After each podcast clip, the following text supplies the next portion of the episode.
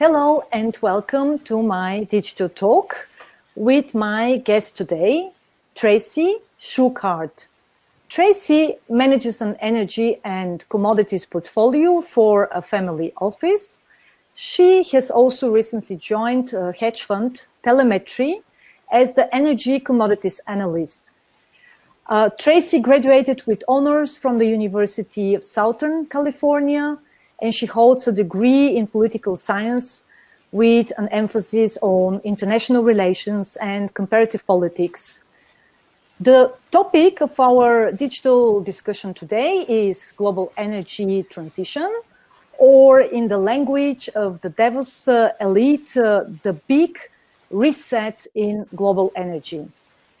Now, there is no secret uh, that the global system has been undergoing an historic energy transition uh, driven by the decarbonization policies of uh, the developed economies and their governments on the one side, but also the rapid advances in low carbon technologies on the other.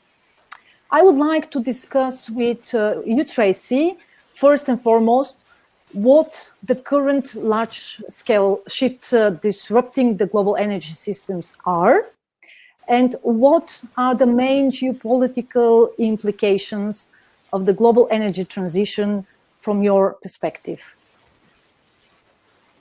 Well, first, I think we need to look at what are the macro conduits for um, for for for this sort of energy change, energy transition.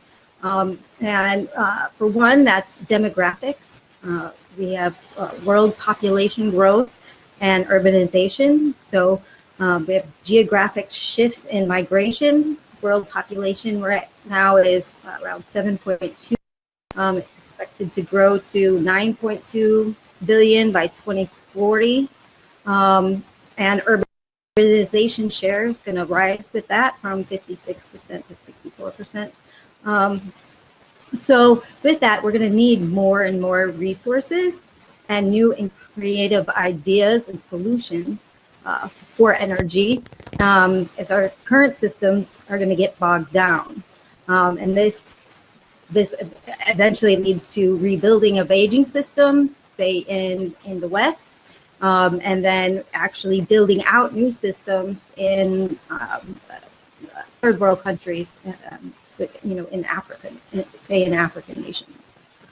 Um, then we also have uh, economic forces. Um, those are the forces that governments, companies, and consumers to supply, convert, transport, use energy resources, dispose of those energies, market structures, regulatory structures, um, distributional and environmental consequences, um, and economically efficient use of energy. Um, so we have our you know depletable or renewable, and then we also have um, storable or non-storable. Um, and economics makes uh, makes this more compelling for transition.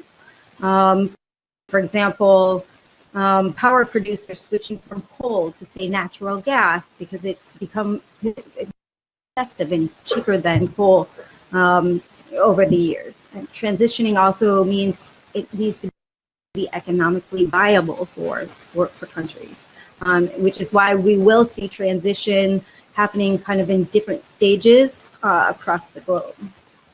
Uh, then we also have socio-cultural forces, um, which are forces that affect uh, societies, uh, basic preferences and uh, behaviors.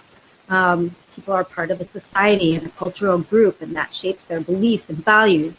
Um, so everyday routines, habits, aesthetic preferences, lock, locked in logistics of consumption and mobility are very important features um, that constitute acceptance or resistance to this energy transition.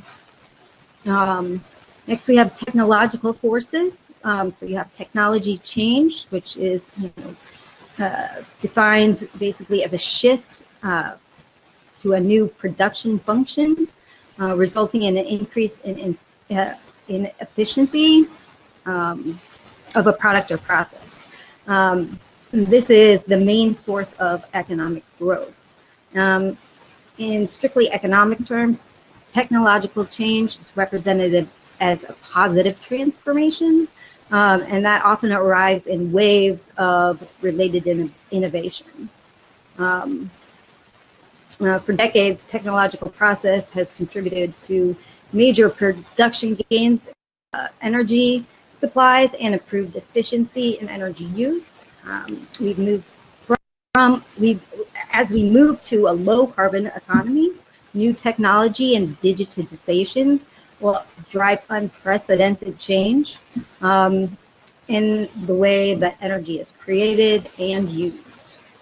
Um, we have um, ecological um, that are working right now. So um, these are natural forces in the macro environment, and these are very important because um, they're about natural resources, which we're talking about energy. Um, today, we see environmental concerns that have grown strongly in recent years, uh, which makes ecological force a crucial, crucial factor to consider right now. Uh, we are increasingly seeing government intervention as well in natural resource management. Um, world air, water, uh, water pollution are at the forefront right now of uh, the global policy, forcing companies more than ever to reconsider and implement environmental sustainability policies, um, not only in response to the government, but in response to consumer demands uh, for environmentally uh, friendly um, products. Um, and then finally, we have political forces um, which are also geopolitical, but we can kind of touch on that later. But energy decisions are influenced by political factors. And these include government structure, power balances, um, actions taken by politicians, and partisan based or self serving actions taken by the citizens. Um, not all governments are likely to respond in the same way to growing energy demands of their citizens. Um, we find that democracies are likely to be more responsive uh, to their citizens. However, this comes at a cost, uh, strains on the environment, um, which uh, which need to be addressed. Um, therefore, you need to uh, therefore understanding uh, the variation of political systems to help identify why some policy proposals uh, regarding energy transition are more welcome in some nations and less than others. Um, and the key sources of domestic opposition and support might differ substantially um, across countries with different political systems, such as you know, the difference between the West and uh, India and China, for example. Uh, which is why we will find that a one size fits all solution is going to be very unlikely um, and more innovative proposals will be needed to reflect the political constraints um, shaped by natural leaders in different kinds of political environments. So those are basic macro strokes of, you know, underlying this new uh, policy, uh, this new rate reset, this new uh, energy transition. Mm-hmm. Uh, thank you, Tracy. Now, uh, speaking of big reset in global energy, um, would mean, of course, that uh, the one component which will be hard hit and is on the losing side, or at least it's meant to be on the losing side, is definitely uh, the big oil. Um, so I would right. like to address uh, the trend regarding the big oil and, um, of course, um, how do you assess uh, this, uh, you know, the, what is your anticipation and how do you assess uh, this, this particular trend, knowing that on the one side, we have all these decarbonization plans being announced since 2015. Meanwhile, we have also an agenda, and we know that uh, um, some governments are planning to introduce a complete decarbonization of uh, their societies, of their economies by 2050, some even earlier, but 2040. China announced, I mean, China joined officially and announced a complete decarbonization by 2060. Uh, so these are quite, uh, you know, um, long-term oriented uh, agendas. Um, on the other side, if you look um, what, uh, for instance, big banks,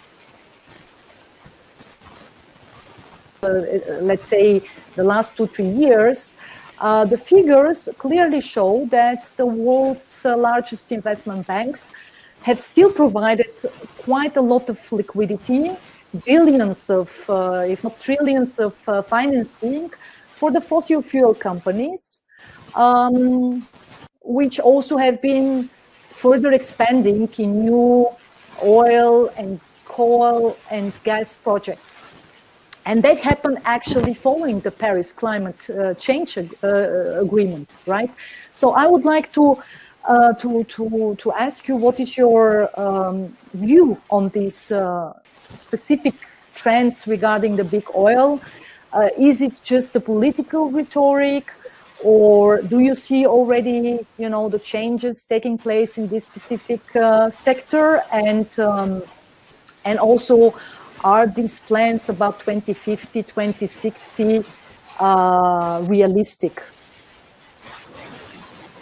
Okay, well, we'll start that with that. So um, my response to that would be energy transition always takes longer than I believe.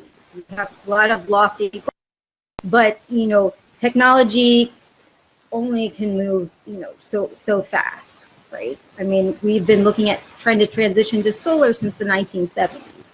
It's 50 years later, we're not, you know, we're just kind of at the place where it's kind of it's now a viable uh, renewable resource for um, some countries.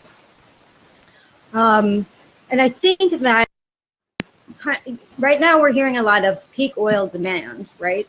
Um, which, you know, the problem with that is that doesn't mean peak oil price. And, you know, economies are going to transition at different at different paces. Right? You're going to have first world nations be able to make that transition a lot easier than, um, say, third world nations or emer- even emerging markets. Um, so, in actuality, I think that we're setting ourselves up right now, trying to transition too quickly, um, and we're setting ourselves up for an actual uh, fossil fuel energy crisis um, in the not so near future. Um, or actually in the near future. Um, so transition is it's expensive again, laborious. It's a great undertaking. Um, I think um, right now we have a lot of loss. We, we do still have uh, you know exploration and production going on right now, and you know people are finding new finds, new gas finds, things of that nature. But um, if you take the industry as a whole, the global industry, um, loss of capital expenditure, loss of funding, um, policies such as, you know, banning federal fracking or banning drilling on federal lands that includes offshore and onshore. Um, that's going to lead the world to, I think, a supply shock um, as far as, you know, oil oil demand is concerned because I don't think, again, transition is going to happen as fast as we think. And I think we will likely see a very big uh, oil price spike. Um, and we have to be uh, kind of cognizant of that because that would have a profound effect on a lot of economies, especially emerging markets, again, that are heavily dependent on fossil fuels at this point. Um, it could actually cripple some economies that, and at the very least, will ha- hamper growth. Um, so we have to be uh, forward and proactive in recognizing that the world's still running on fossil fuels right now. As much as we want that to change tomorrow, it's not going to change tomorrow. Um, and, you know, in that respect, um, moving on to the next thing is that, that my, where I consider a solution for this um, is natural gas.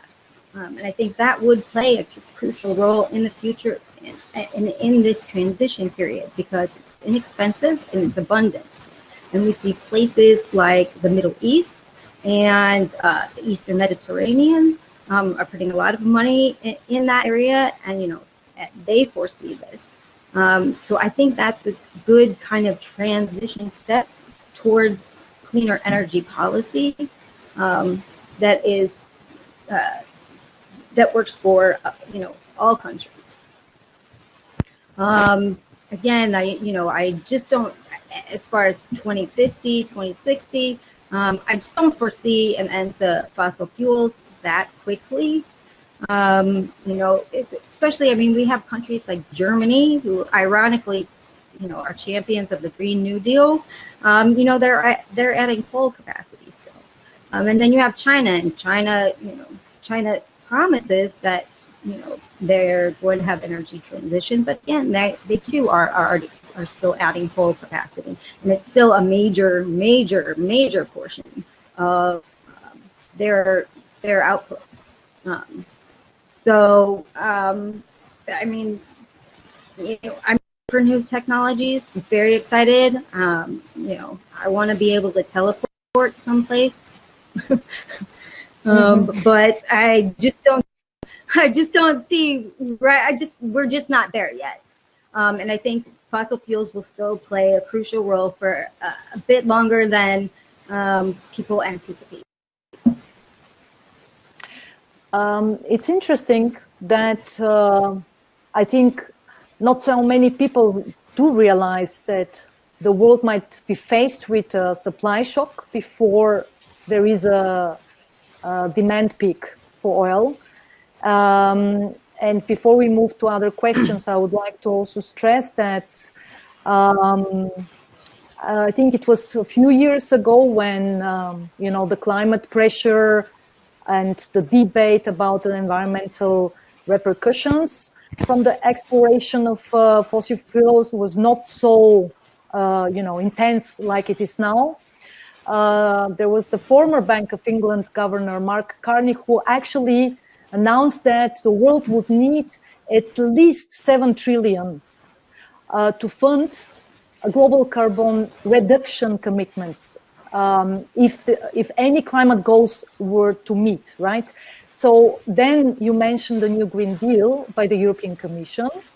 And we already know that the um, so-called European Green Deal investment plan seeks, uh, seeks to increase funding for this transition uh, towards renewables by mobilizing at least 1 trillion of, of, of, uh, of euro. So we have these sums, huge, uh, um, uh, you know, funding, which is needed for the transition um, during a time of pandemic where all economies, without an exception, uh, have been hard hit and um, and then, given the fact that um, in April, immediately after the first lockdowns were introduced last year, the price of oil, as we know, um, turned negative for the very first time in history, um, and uh, and this price collapse was also exacerbated by the Saudi-Russian price war during that time. It was a kind of, you know, colliding of uh, several factors. But now what uh, makes me think is um, we have this huge funding on the one side needed for the transition, which is, uh, you know, a huge liquidity that we don't have. I mean, no economy in the world is right now in the situation to uh, invest long term without saving first and foremost the, the own economy from the pandemic, right? And then we have also uh, what you named as a possible uh, supply shock, which would mean also that the price of oil would even surge, if I'm wrong on that. So I would like to ask you, do you see any concrete triggers uh, in the short term for, uh, you know, with relevance for this transition for uh, the period 2021, 2022, 2023, where we will probably uh, you know, see a kind of a slowdown of these plans, even though the, the political rhetoric is very strong? Um, well, you know, obviously, you know, we're still just coming out of this. Every country is massively, you know, added to their debt. Everybody's, you know, debt to GDP is off the charts right now. Um, so I think that right now, I mean, our focus really has to be in getting people back to work. You need people employed. You need, you know, um, there's sort of internal politics. You, you need to take care of your people first, right? Um, before, which, you know, you can contribute this to, you know, yes, you can make a lot of jobs uh, with these sort of trans, uh, side of the argument too. But I just think that definitely the the pandemic is definitely going to slow slow things down um, with regards to um, policy and what because there's only you can't you can't uh, change anything too fast while nursing yourself back to health. in other words, right? Um, so um, you know, I think it'll be. I think that's going to be the uh, the you know if there's a slowdown, that's going to be the major the major hiccup is that we really need to focus on um, mm-hmm. internal domestic affairs, all, all of our countries, and before we um, you know try to implement this global uh, green initiative. Mm-hmm. And you also mentioned gas. Um, which uh, is considered by many as uh, the cleaner alternative to, oil. Obviously, there is this anticipation that uh, gas will play a major role or bigger role in the energy portfolio of uh, many countries in this transitional period towards uh, renewables or nuclear energy or any other cleaner alternatives. Um, so um, if we take uh, Europe as an example, uh, there is now this big dispute, uh, you know, between European member states uh, because uh, Germany is pushing forward um, the so-called Nord Stream 2.0 uh, gas pipeline from Russia, which would actually increase the dependence on Russian gas. Uh, and then again, you mentioned also uh, possibility of gas exploration in the Mediterranean uh, Sea, where there is also a dispute between Turkey and Greece.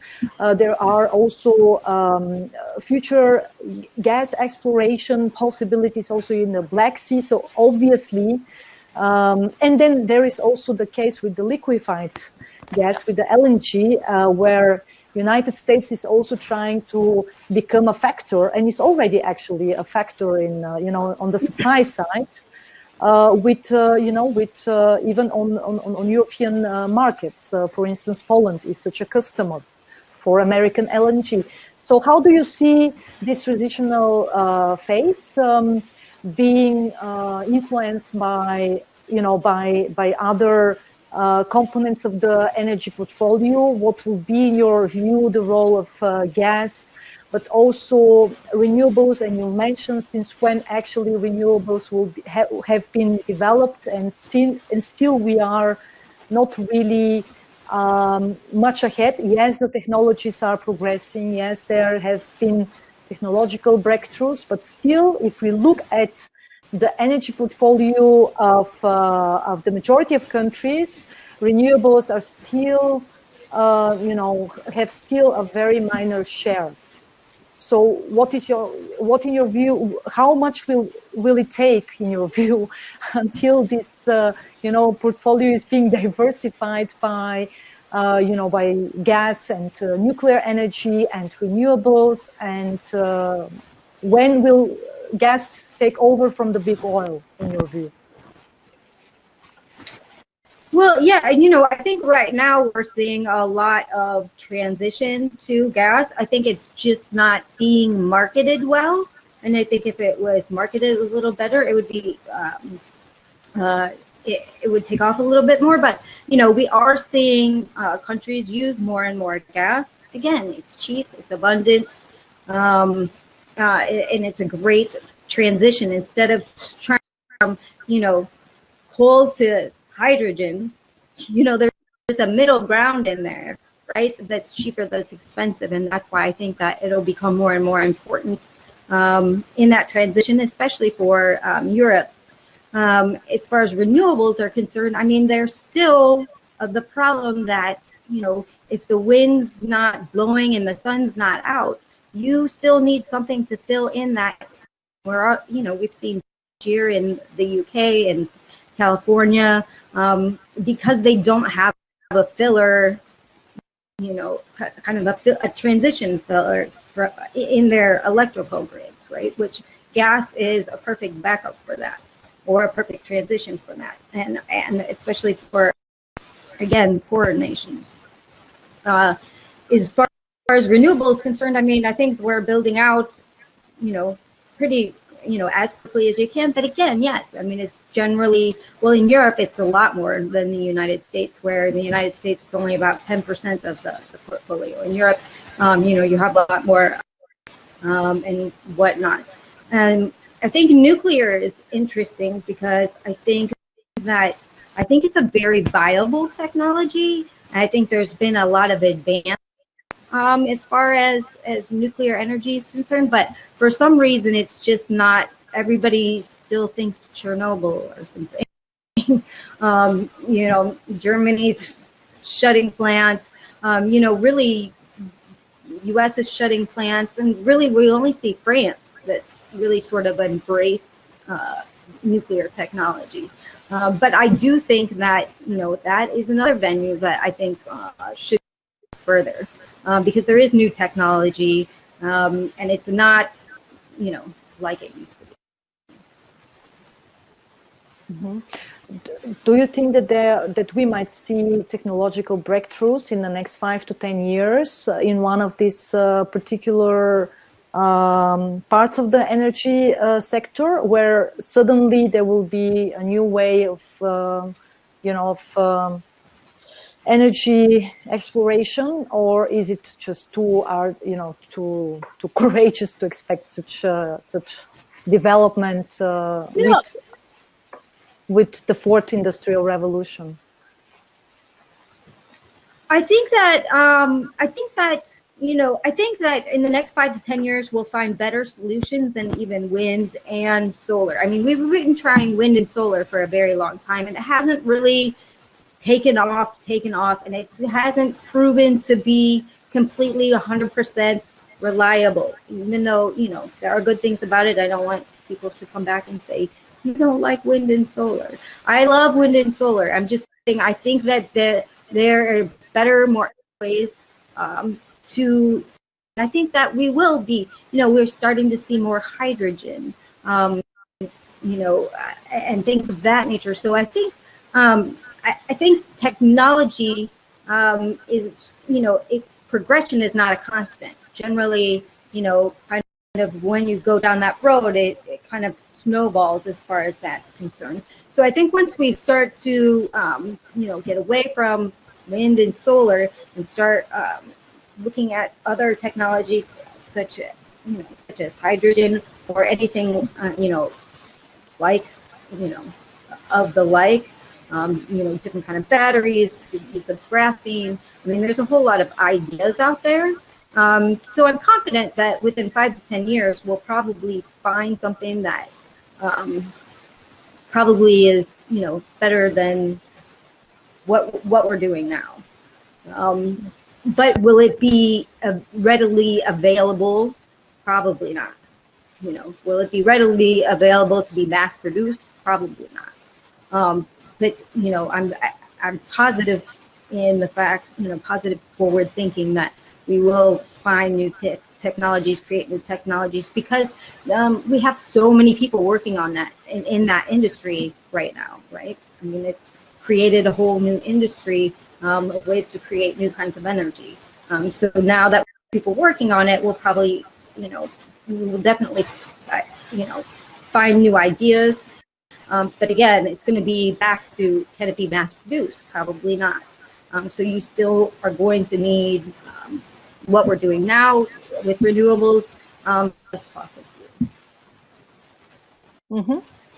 Um, now let's go um, to the to the other side of uh, of um, energy, which is the geopolitical aspect of uh, of energy. And um, uh, as we all know, a lot of uh, the military conflicts from the last decade, and of course in previous decades, but I would like to focus on the on the most recent one, um, have been linked to energy interests.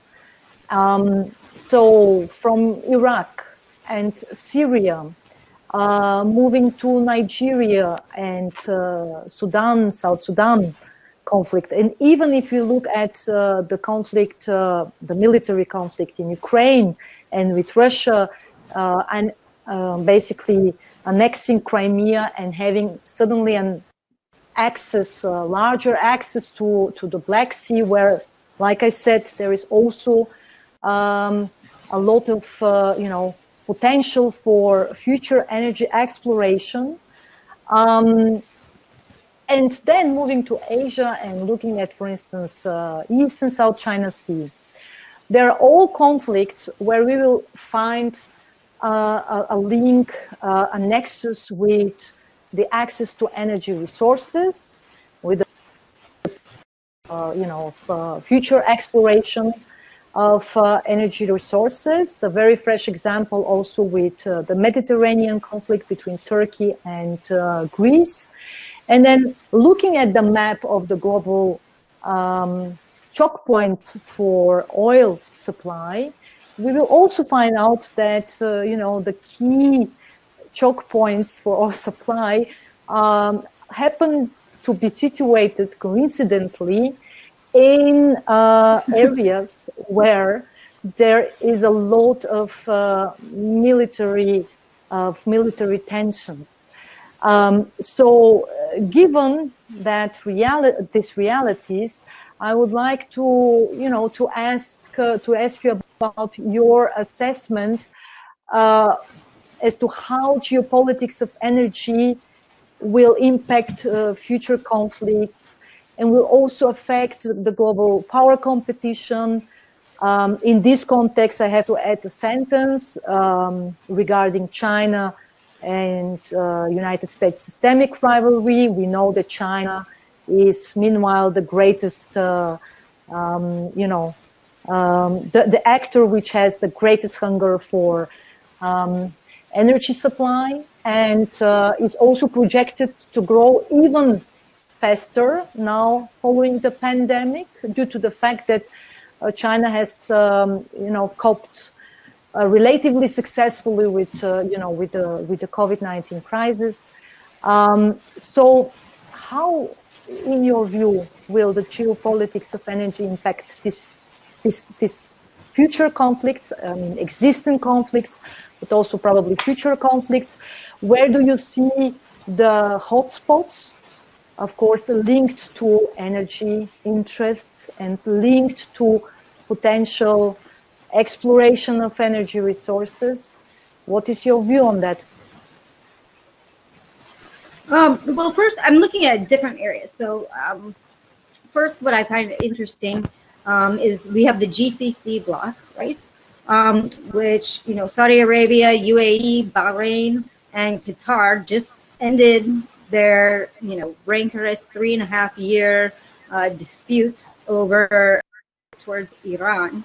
Um, and, you know, that's kind of restoring much needed cohesion in the GCC, which also includes Kuwait and, uh, and Oman. Um, so I think that is a really interesting um, uh, event that just happened. I, you know, and I, you know, obviously the Middle East is always a hot spot kind of for conflict and oil conflict. Um, so I think that's very important to note. Um, and then the East Med block, um, you know, uh, the East Med uh, gas corridor is becoming increasingly more important um, via the East Med natural gas pipeline project, which connects uh, the Mediterranean uh, to Um, so you have Greece, uh, Cyprus, and Israel, who were the signatories on that pipeline agreement back in what, January of 2020. Um, but the area also includes, you know, Italy, Jordan, and Egypt. So um, you kind of have that that alliance right now. Um, in fact, together they all just established the East Mediterranean Gas Forum, which is kind of an intergovernmental organization. Um, so I think you know that that's another spot that I think is very important to note. I also think it's a very up and coming, you know, up and coming spot um, as far as exploration is concerned. Another very important area. Um, um, and it's another very important trade route, right? Because it's right, you know, in the near the Horn of in the Horn of Africa, right? Which um, again, another hot spot. You know, another a big trade route that you know definitely has the potential to there uh, going forward. Um, then we have Turkey, right? We were just discussing Turkey. Now, um, obviously, Turkey's not really thrilled about the uh, block, um, but I think that possibly that um, this may in turn uh, turn Turkey more towards its corridor partners, Azerbaijan and uh, Georgia, and actually, believe it or not, possibly Iran. Um, both Turkey and Iran are uh, fighting for influence in the Middle East right now, um, and they're both supporting opposing proxies. But we have to remember that these two are big trade partners, and they also share uh, cultural, linguistic, and uh, ethnic um, and ethnic traits. So you know, um, if there's no resumption of JCPOA or a, a like agreement, um, energy could be another binding tie between Turkey and Iran, um, especially if U.S., Europe, and Turkey ties continue to be uh, strained or escalate any further. I know that that sounds way off, but I, I definitely see that as as a as a possibility. And you know, you have to remember these kind of alliances are really not that unprecedented. We have Iran and Saudi Arabia who can you know, peacefully OPEC, even though, um, you know, despite their ongoing, you know, proxy wars and uh, political clashes. Um, and then, it, you know, and then that kind of leads me, that kind of leads me to uh, China, you know, uh, because, you know, I think we're starting to see China kind of infiltrates and exploits Iran, um, especially since uh, the U.S. left JCPOA, right? Um, uh, we, it started with them just, you know, buying their black market oil. Um, you know, but now we're seeing a little bit some investment, some interest, you know, so I think, you know, China's kind of really ready. If nothing happens with the West, you know, China's ready to, you know, make a move on Iran. Now, whether Iran wants that or not, because they are skeptical of, of China. So um, that's a, you know going to be a fascinating uh, uh, event to see happen. Going to be a fascinating like to see what transpires between those two, um, because they have a you know a lot of things that are working against them as well. Um, and then um, again, back to Africa, I would say that you know um, I think conflicts will definitely continue in Africa, um, all, you know, all over Africa. You know, you have Russia, Iran, and China again um, that have, you know, strong, strong holds in the area. You know, not not only in the energy realm, but in, in militarily and financially as well. Um, and this likely forces probably, you know, I could foresee this forcing uh, the United States and the UK to take a more aggressive stance in in Africa, because um, you know France is kind of losing its grip and influence in the region, and its relationships are kind of deteriorating. So those are kind of the hot spots that I'm particularly watching at this point moving forward. Mm-hmm. So, um, for instance, uh, because you mentioned uh, uh, the possibility of, um, um, you know, an increasing role for Iran, and now, we, of course, under Biden's uh, administration, there is the anticipation that uh, the United States uh, might turn return to the JCPOA, which was the Iran deal, or might at least try to so somehow normalize the relations with Iran, which of course will strengthen Iran's uh, position in the Middle East once again. And then there was also the deal between uh, Iran and uh, China, which was announced uh, last year, we including also an agreement uh, up to 280 billion of US dollars um, for developing uh, Iran's oil and gas and petrochemical uh, sectors. Of course, this is a sum which, you know, uh, currently looks very unrealistic due to the pandemic and um, and um, and the economic situation, um, but uh, still it has to be um, taken into consideration.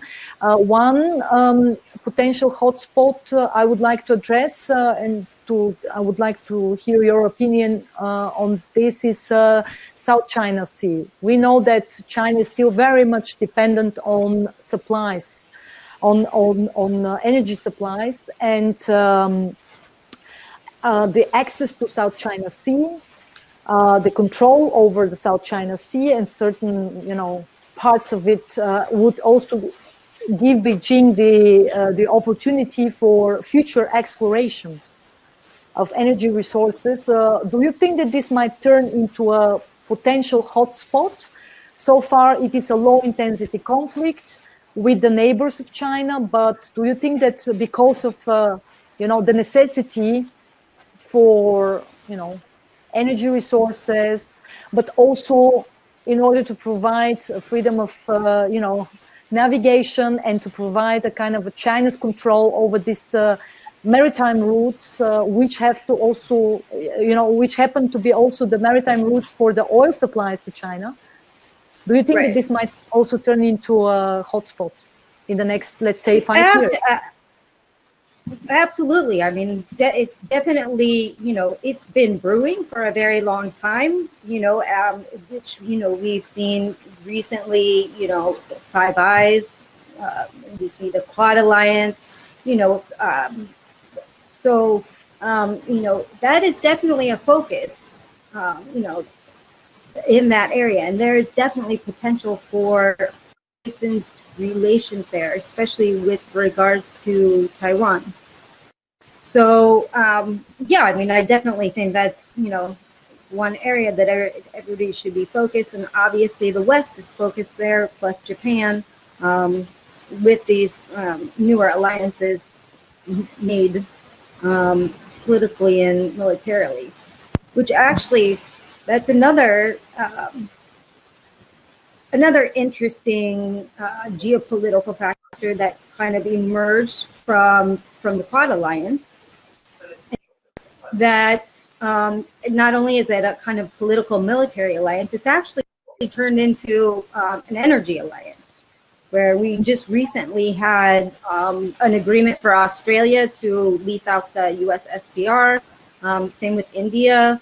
Um, it's also it strengthened, uh, you know, uh, U.S energy ties with India. We're exporting a lot more than um, you know natural gas and oil. So that is sort of uh, an, a, a separate alliance that has kind of organically grown from uh, political military alliance. Mm-hmm. Mm-hmm. Um, and um, i am receiving uh, questions from the audience. I would like to ask some of them. Uh, because I think that they are also very interesting and related to, to our discussion. One is uh, um, about the future U.S. role as um, as an energy supplier. Where do you see do you see actually uh, such role for the United States? I mean, uh, this transition uh, from the last few years towards being also a supplier has certainly you know, um, influenced, um, have certainly influenced um, the global affairs, and uh, it's also helpful for at least um, you know American partners and allies to um, diversify their energy portfolio to some extent. So, how do you assess the U.S. Uh, role as uh, energy supplier? Is one question, and then there is a question about uh, Europe. Uh, do you see the, the, the the energy dependence on Russia um, that it's going to increase or um, how can actually Europe decrease this energy dependence uh, on Russian gas? What would be, um, you know, potential other suppliers? And uh, if, uh, if, let's say, I would add to this question, if we take uh, Iran, for instance, as a potential, you know, supplier um, on the European market, um, to what extent will this actually affect also the the current geopolitics in the Middle East, in your view? Okay, that's a lot. Well, we'll start with the U.S. As you know, you know the um, you know uh, it was the Obama administration that opened up the um, opened up the exports for the United States, um, which sort of kicked off um, you know the, the whole which helped the United States grow uh, as an energy power in the world, on the world. Um, the thing that I see with the United States uh, energy is concerned is, well, first, I don't, we're never getting it. I think uh, the most that we produced, we were, I think we were at 12.85 million barrels per day. Um, I don't really see to that. Um, not with, you know, the current capex and funding, and um, you know, for, for a myriad of reasons, a myriad of technical reasons, um, we just won't be able to get back to that um, sort of output.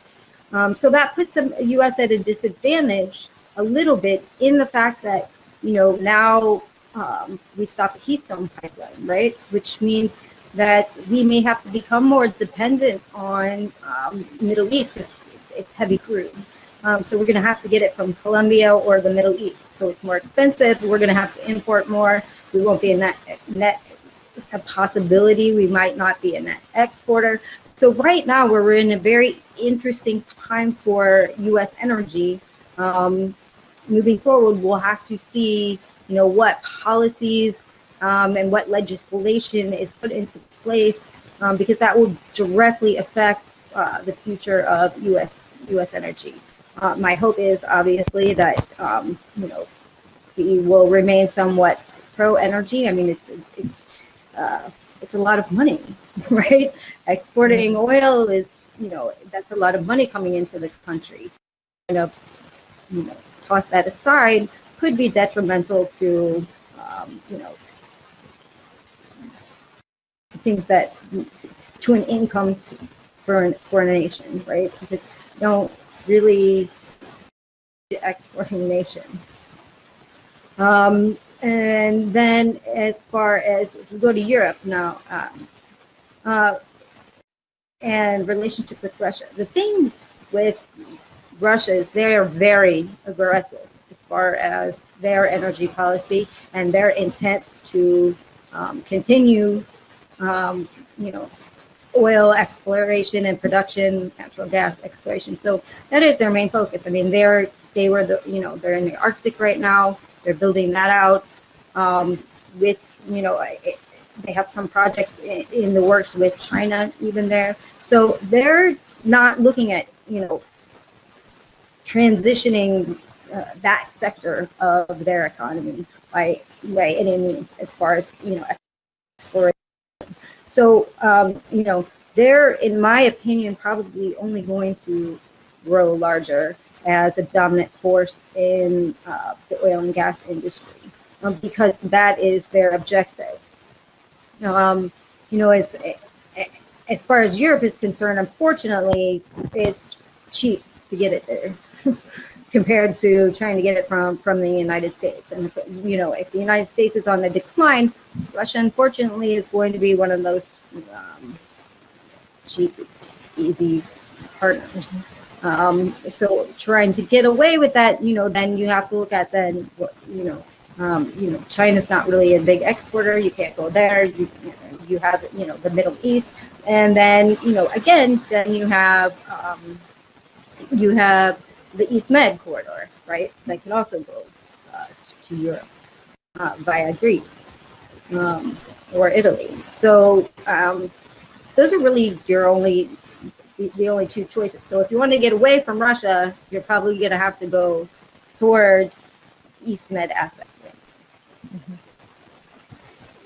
Mm-hmm. Um, there are two questions uh, regarding. One is um, regarding the decision by Biden to scrap the Keystone um, pipeline. What is your view on how this will actually impact um, you know, not just relations with also with Canada, but also the um, kind of the energy portfolio of the United States. Um, uh, what kind of impact do you see uh, following this decision? Um, and then there is a question about OPEC. What will be the role of OPEC in 2021? What uh, is your expectation of this kind of, uh, you know, of, about the future of this uh, of this block to you know and not just impact but also amid uh, global energy transition. Um, okay, so we'll start with U.S. Keystone. That's kind of um, you know, it's in my opinion, um, it's not the best decision because it really is the most efficient, uh, fastest, safest way to transport oil. The U.S. is still going to need oil from Canada. Um, it will be railed in, um, but again, you know, um, if that, if, if that's dependent because if Canada decides that they want to build out Trans Mountain to the east and start selling their oil to China, then the U.S. is going to have a problem because the U.S. then is going to need to get it from somewhere else. Um, I'm not saying that's going to happen. Those are just scenarios that you have to sort of anticipate. It could happen. And there's a lot of problems with Trans Mountain um, as far as logistically getting it done and getting, you know, 139 indigenous tribes to sign off on it. And it's been in the works for years. However, you know, because there is no Keystone anymore, you know, and because I live here and I see the news, um, their focus is very heavy on Trans Mountain right now. So if that, again, if that to send their oil to, um, to, to Asia and to China, well, China's in Asia, but um, to other nations in Asia, um, and there's a need for it too, right? They use heavy oil. So, you know, they could very well accomplish that, and that would um, be a risk to, to, to the United States as far as, you know, leaving it to find another partner that they would have to get.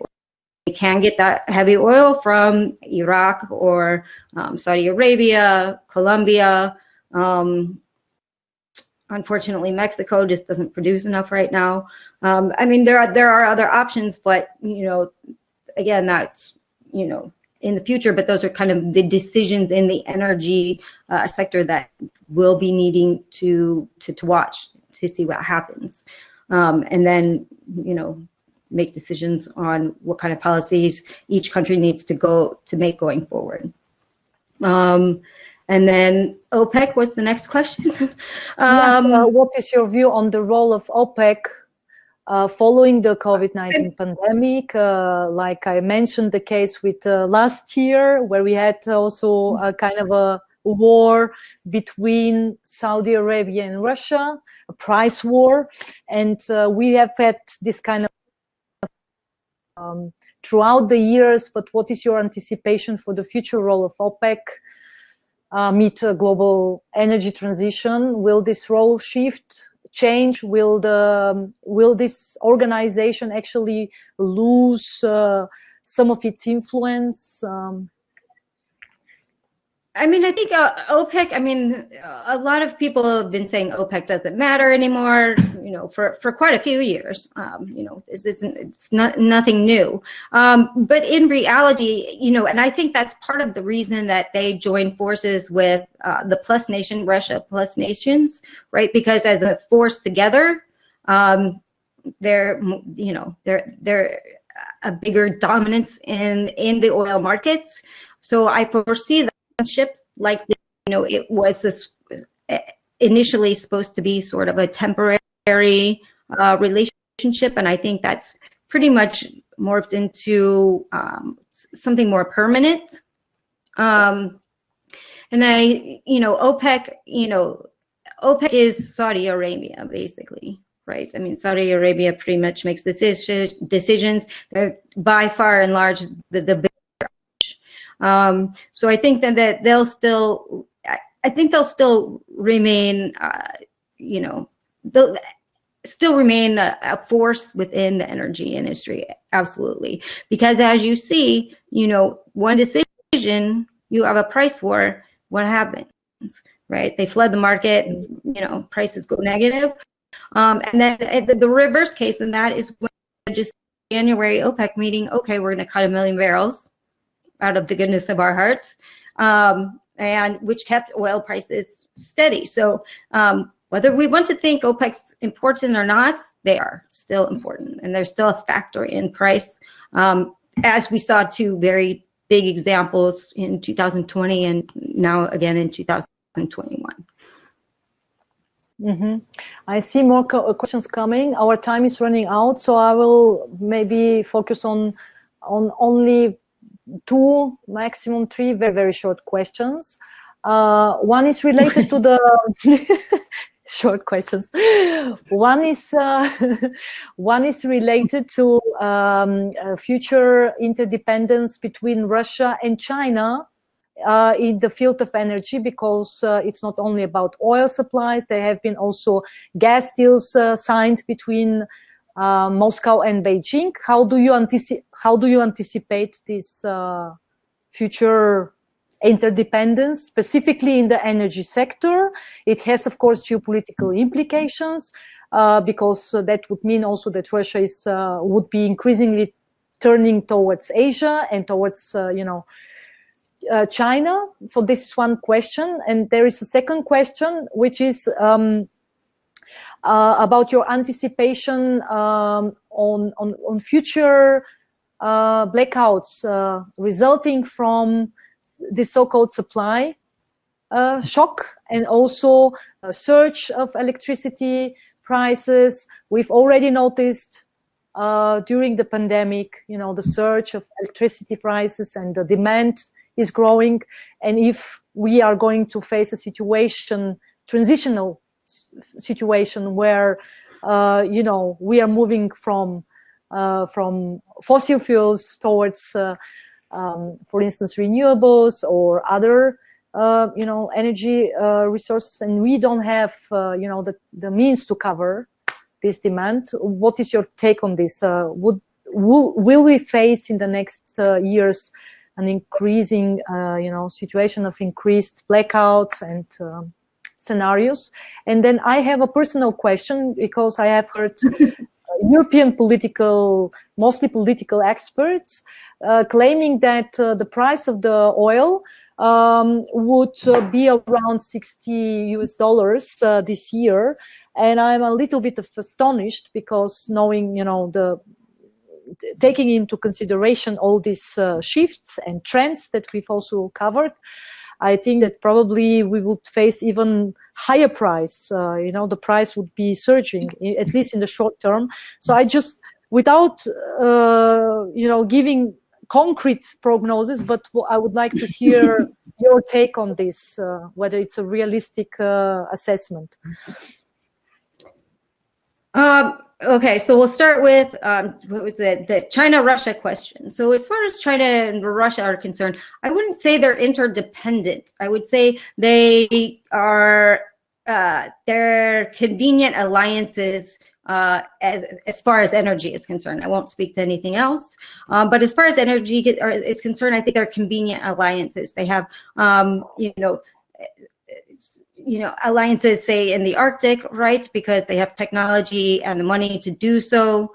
Um, but they're definitely not dependent on one another. If anything, actually, China is more dependent on Russia uh, because China, Russia is one of its, you know, largest importers, along with Saudi Arabia. Um, along with Saudi Arabia. So, um, you know, really China is more dependent on Russia in this uh, particular situation, talking about India. And I think they're, they're business partners of convenience in places like the Arctic. Mm-hmm. Um, the next question was on what was uh, anticipation. Um, uh, what is your anticipation on oh, the possibility blackouts. of blackouts? Right. Yes, due to this kind of supply right. Uh, shock or transitional period. Right. So, um, yes, as far as electricity is concerned, and that's what I was kind of touching upon earlier, is that, you know, we have aging, aging, uh, the West, you know, Europe and the US um, have really aging, aging electrical electrical grid systems, right? So um, trying to force new kind of energy on these uh, on these systems is, you know, it, it's kind of like just putting layer. It, it's kind of if you're like coding something and you just put put on top of layer of code on top of layer of code, and it's like a glitchy program. I don't know if people code, but I don't. But it's a good analogy. um, so what we're doing is we're just instead of you know making tearing down something, making it new and making it right and efficient, right? We're just building on top and building on top and building on top and intermixing old and new technology that is not necessarily cohesive. And that's why we're seeing a lot of problems um, you know, that's why we see a lot of problems in California. That's why we see problems in the UK. Um, you know, and yes, I foresee as, you know, we integrate, we don't um, really take like the bottom up approach and kind of redo these grid systems. I think we're definitely going to have a lot of problems as we start integrating new technology with old technology. Mm-hmm. Um, then there was the price of oil. So yes, I do think, I mean, uh, we got to 60 area a lot quicker than I initially anticipated. I thought this it would come uh, second half of uh, 2021. Um,